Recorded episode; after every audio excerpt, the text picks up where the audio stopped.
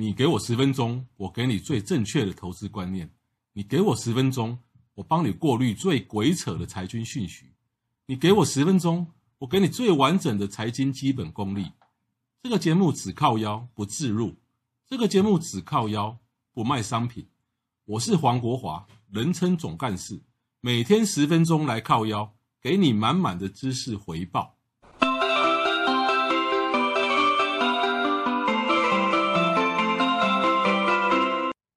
各位听众，大家好，欢迎再度收听《财经来靠腰》。今天是由我黄国华来跟各位啊做节目。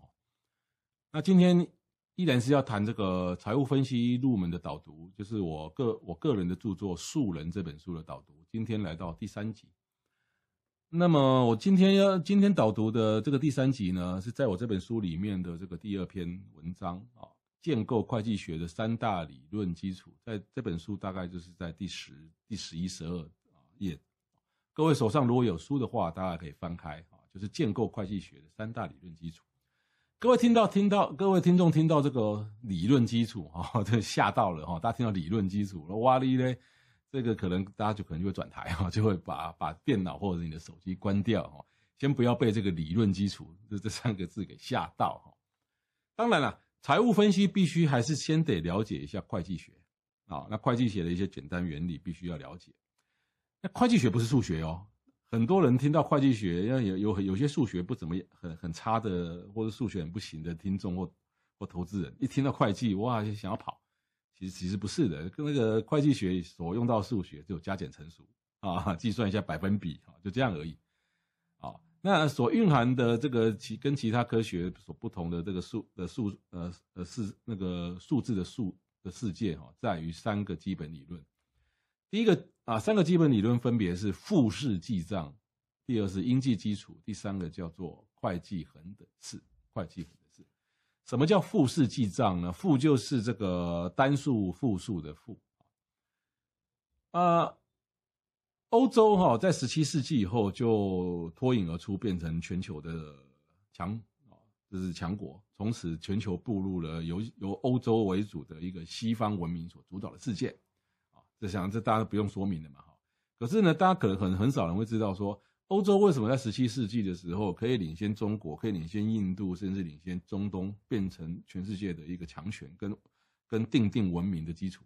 主要原因有三个。第一个是工业革命，第二个是启蒙运动，第三个是复式记账。工业革命跟启蒙运动不跟我们今天主题没关，我们今天就是来讲复式记账。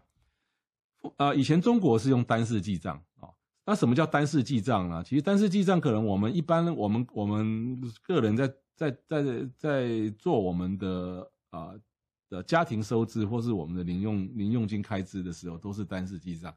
但是这样就是说，比如说呢，我今天呢，我花了什么钱，然后一百块啊，然后我就记账哦。比如说我我呃，我买个手机，然后呢两千块啊，就这样啊，就单式记账。那复式记账就不一样了，复式记账就是它精神就是说啊、任何一笔跟公司有关的商业行为都必须登录两个或多个科目啊，这听起来很老舍，对不对？啊，要来交代每笔呃那个交易的来源跟去处啊。譬如说呢，我向某银行借了一百万，然后呢，借了以后，然后先暂暂时存在那个银行的银行账户啊的存款账户。通常我们的流水账就是说我向某某银行借一百万，啊，就这样啊。然后呢，复式记账的方式就是说，哎，呃，我在某个银行的存款有一百万，然后呢，我我向银行，我向某某个银行借款了一百万，也就是说啊，复式记账的话，就是啊，交代了这个一百万的来处。就是，呃，我向某个银行借款，这是为了负债的嘛，啊，也同时也得交代说，哎，这一百万来了以后，那这一百万跑哪里去了啊？那，哎，我这一百万存在这个银行里的我的存款账户，所以就变成我的资产。那比方说呢，我的公司呢卖卖一百万的商品给给客户，啊，如果在以前这个中国东方的传统流水账，可能就是说，哎，我卖某某公。啊，某某公司什么商品一百万，哎，可是复式记账就不一样了哦，复式记账就不一样了。第一个，我们既然卖某某商品一百万，所以我们是不是有营业收入一百万，对不对？好，那营业收入一百万以后呢，你要先啊，我们我们就要去探讨，那我我们所对应的是什么？就是这个客户是给我们现金吗？啊，如果是给我们现金，那我们对应的一个复式记账，我们另外还要记一笔现金一百万啊，比然后或者是说我们存入了存款一百万。那如果个然后如果对方的客户是开一张票给我们，或是说就直接用签啊签个契约用欠钱的方式，那那也许我们就对我们就必须要对应一个啊应收账款或者是应收票据诸如此类的。好，哎，可是故事上不是到此就结束喽。我我们卖东西一百万，那我们还要去分析啊，这个卖的东西一百万里面成本是多少？啊，比方说我们记我们的成本是八十万，所以呢，我们要去记录成本八十万。可是呢，成本八十万这个东西可能，我我们卖出这个东西可能我们不是今天才制造啦，可能已经在我们的存货啊，放在我们的仓库一段时间了嘛。啊，比方说我在公司卖茶叶好了，茶叶呢又不是说今天才做的，它可能是几天前就做好，然后一直放在。放在我公司的仓库好几天的，所以呢，我们一方面我们要去我们要去啊记载说啊，我们这个成本是八十万，一方面又要记载说我们的存货少了八十万，真的没错啊。我们我们卖这个茶叶八十万给给给某人以后，我们是不是要交付这个茶叶给给这个某人？那我们的仓库就少了这这这一批茶叶嘛，所以存货也要跟着降低。好，那我们跟这个客户收一百万，可是我们的成本八十万呢，我们是不是有盈余呢？有盈余二十万的嘛，对不对？好，那产生盈余二十万也要登记。那这个盈余二十万呢，你也要去交代说，这个盈余二十万到底跑到哪里？是呃，老板直接直接就把二十万领走了吗？哦，如果是的话，我们就是要记一个这个现金支出二十万。那如果不没有直接领走，那还挂在账上来讲，哎，我们就必须要哦登记在比如说股东权益或者是什么业主往来之类的哈。这个当然这是这个是比较深的科目，以后我会继续讲。也就是说。呃，单纯一笔，比如说卖茶叶八十万啊，卖卖茶叶一百万来讲，如果是像以前以前中国古代的话，就是呃 卖卖某某某茶叶八十万，就这样结束了。可是如果按照复式记账的话，就呃就就非常复杂了哈。那你一定会讲说，哇，干嘛搞那么复杂？其实呢，复式记账的好处就是说，每一笔交易呢，我要清楚要去知道说它的来处、它的去处、它的成本结构，然后呢，它到底赚多少钱，赔多少钱。赚钱以后，这笔钱这这笔钱啊，目目前来讲怎么处理啊？啊放啊这个钱是先放在公司的账上，还是说哎老板就拿走了？对不对？都要讲得很清楚。那复式记账的好处就是说，根据就是呃复式记账好好好几个科目以后，我们就容易管理了，就容易管理了。好，好，所以复式记账的方式虽然说是复杂，可是却能够把这个一笔交易的所有的面向、所有的面貌、来处去处都交代的一清二楚。方便管理者，不管你是财务主管还是公司老板，或者是说是外部的一个投资人，方便这些人来查询这些过过去到现在为止你所做过的生意啊的的这个来来向去向损益情况，并因此来定定啊，或者是说修改你的营运方向。那这个是这个复式记账。那第二个第二个这个理论基础叫应计基础，就是应应就是应该的应，计就是计算的计啊。那所谓的应计基础，就是应计就是交易事实发生的当下就必须记载。比如说，呃，我上面那个例子就是说我卖一百万东西给给卖出去，那我我在我在出货的当下，我这个我这个这这批货啊卖这个客户拿走了，可是不见得有收到现金啊。对，以以现在的一个以现在的所有的交易的一个的一个世界来讲。应该大部分都不是现金交易的嘛，哈，好，那没有收到现金怎么办呢？你也必须要认列这笔这这这这笔交易啊，所以呢，就就有了应收账款的发生。那从这个衍这个概念呢，一直衍生下去来讲呢，就是说一家公司呢，其实呢不必等到货品交割才给对方才需要入账，甚至呢，就是说，呃，从双方签约的时候就可以开始。逐步认列或是一笔认列这个营业收入了，所以呢，从这个应计的基础呢，又衍生出西方西方这个资本主义里面一个很重要的精神，叫契约精神。也就是说，双方只要这个契约包括这个 paper 的黑白呃白纸黑字的，或者是口头的，只要这个契约一旦一旦一旦产生的，我们这个应计基础呢，这笔这个交易呢，其实就已经发生了啊。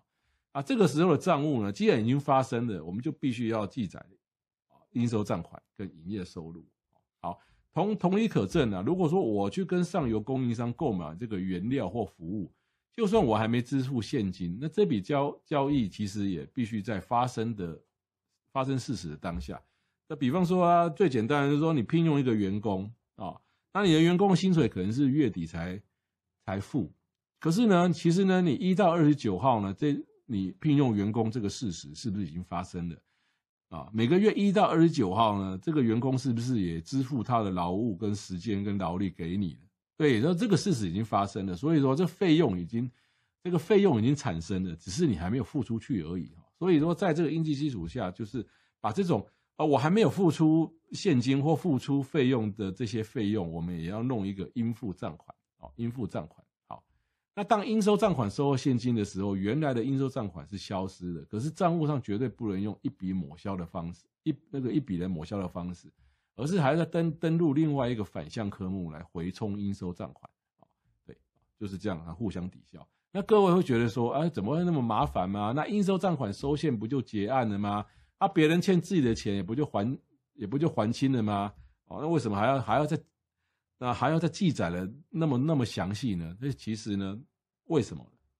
其实呢，若是以我们客人的流水账啊，就是收到一笔钱啊，一笔钱就算了嘛，你不用去记记载那么多了吧？还要再去弄一个一个相反科目去回冲，而且相反科目必须留在你的财务报表上面。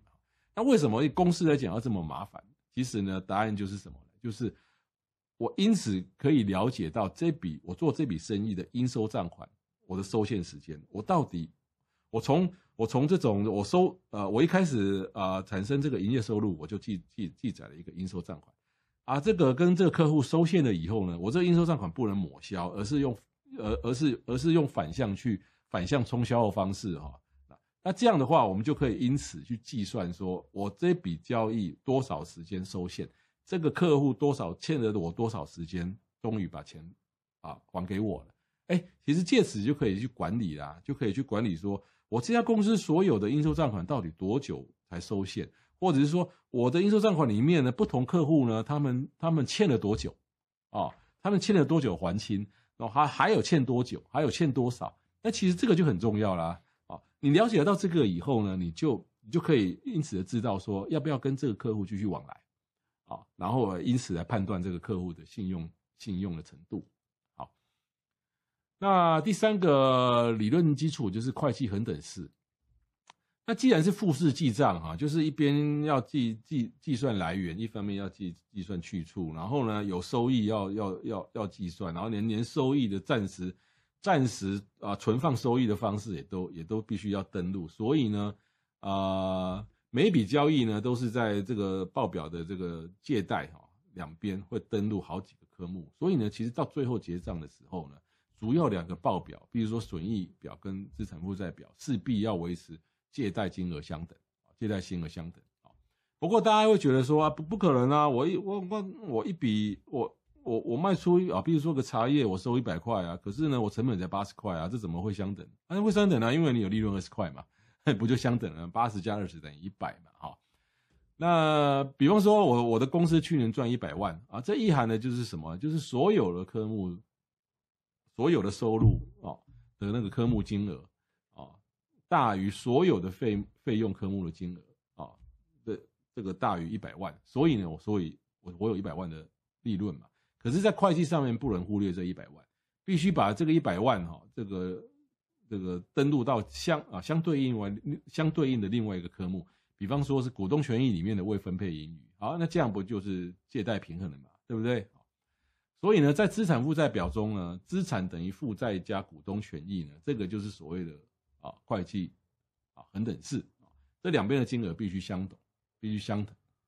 简单的说，譬如说了哈，我用最简单的例子，一家公司刚开业的时候，你开了一家公司，你你你你你得去买一些资产嘛，就是生财的工具嘛，比方说你可能要去买个机器嘛，或是说你金额大的话，你要去买个厂房土地嘛，或是你要买些买个原料嘛，对不对？好。那那你你这些钱哪边来的啊？当然不是天上掉下来的嘛！哈，第一个当然就是借来的，第二个就是啊自己出的或是亲友出的。借来的的钱就叫做负债，自己出的或是亲友出的或其他股东出的，那就叫股东权益。所以也就是说，资产等于负债加股东权益，这个会计恒等式的的意思就是说，一家公司呢，它的生财资产是多少？这个生财资产的来源是从哪边来的？然后加起来是多少？就是会计恒等式。然后，譬如说，呃，一家公司营运第一年后赚了一百万，啊，那他如果没有分配给这个出资的股东，那就必须要登录在股东权益上。那相对应的科目，简单来讲就是有二了啊。第一个就是。啊、把这个一百万存在银行哦。如果是这样的话讲，就资资产增加一百万。第二个就是把这个一百万拿去偿还负债，也就是负债降低一百万。那不管是这个资产增加一百万，还是负债降低一百万啊，资产等于负债加股东权益这恒等式，也就是会持续的稳呃一直平衡下去。所以呢，我我们可能，也许你不是财会人员，你不是银行人员，你不是相关的这些人员，你也许你听到你的亲友、你的朋友常常在讲说，哇，年底结账哈不平衡啊，抓不平啊，这是什么意思？就是这个意思。所以呢，无论如何，如果你是账务人员，你是银行人员，或是你是相关财务的人员来讲，这个每个月、每个季、每一年的年底，你就是必须要把所有的账目、所有的科目啊、把它。就是要找出它的一个平衡点。如果呢没有办法维啊保持这个这个资产等于负债加股东权益这个平衡的话，你可能就是说，哎，可能中间有发生什么错误了，你必须要去发生错误，或者是怎么抓都抓不错误的时候，你必须也要去调整啊，必须要去调整啊。所以说，有时候到了年底的时候呢，这个财会人员甚至会要求所有公司的所有部门的相关跟他有关的业务人员，或者是说啊相关的人员都不能离开。哦，比如说他如果这个这个抓账抓不平衡的话，他可能是要每个部门哦要翻箱的找柜去找传票，然后去问业务员，你到底有没有收啦？这客户到底有没有给啦？这张票是谁的啦？那，是不是你客户你的业务员收错钱的啦？或者是说说业务员你收了票忘了拿回来嘛？或者是说诸如此类的要去找契约，然后呢，所有人在那边按计算机，然后翻箱倒柜的找传票，找找各种各样。可能遗漏的遗漏的一些证据，或是遗漏的一些数字，就是所谓的抓账哈。那抓账当然是财会人员的那个例行的噩梦哈。那这个就是会计恒等式。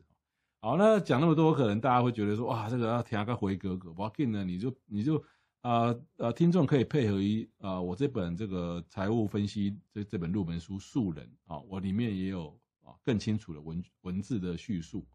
啊，这听不懂，就这个书再看一次，也许你就会稍微有点了解的。好，以上是今天的这个节目，谢谢各位收听。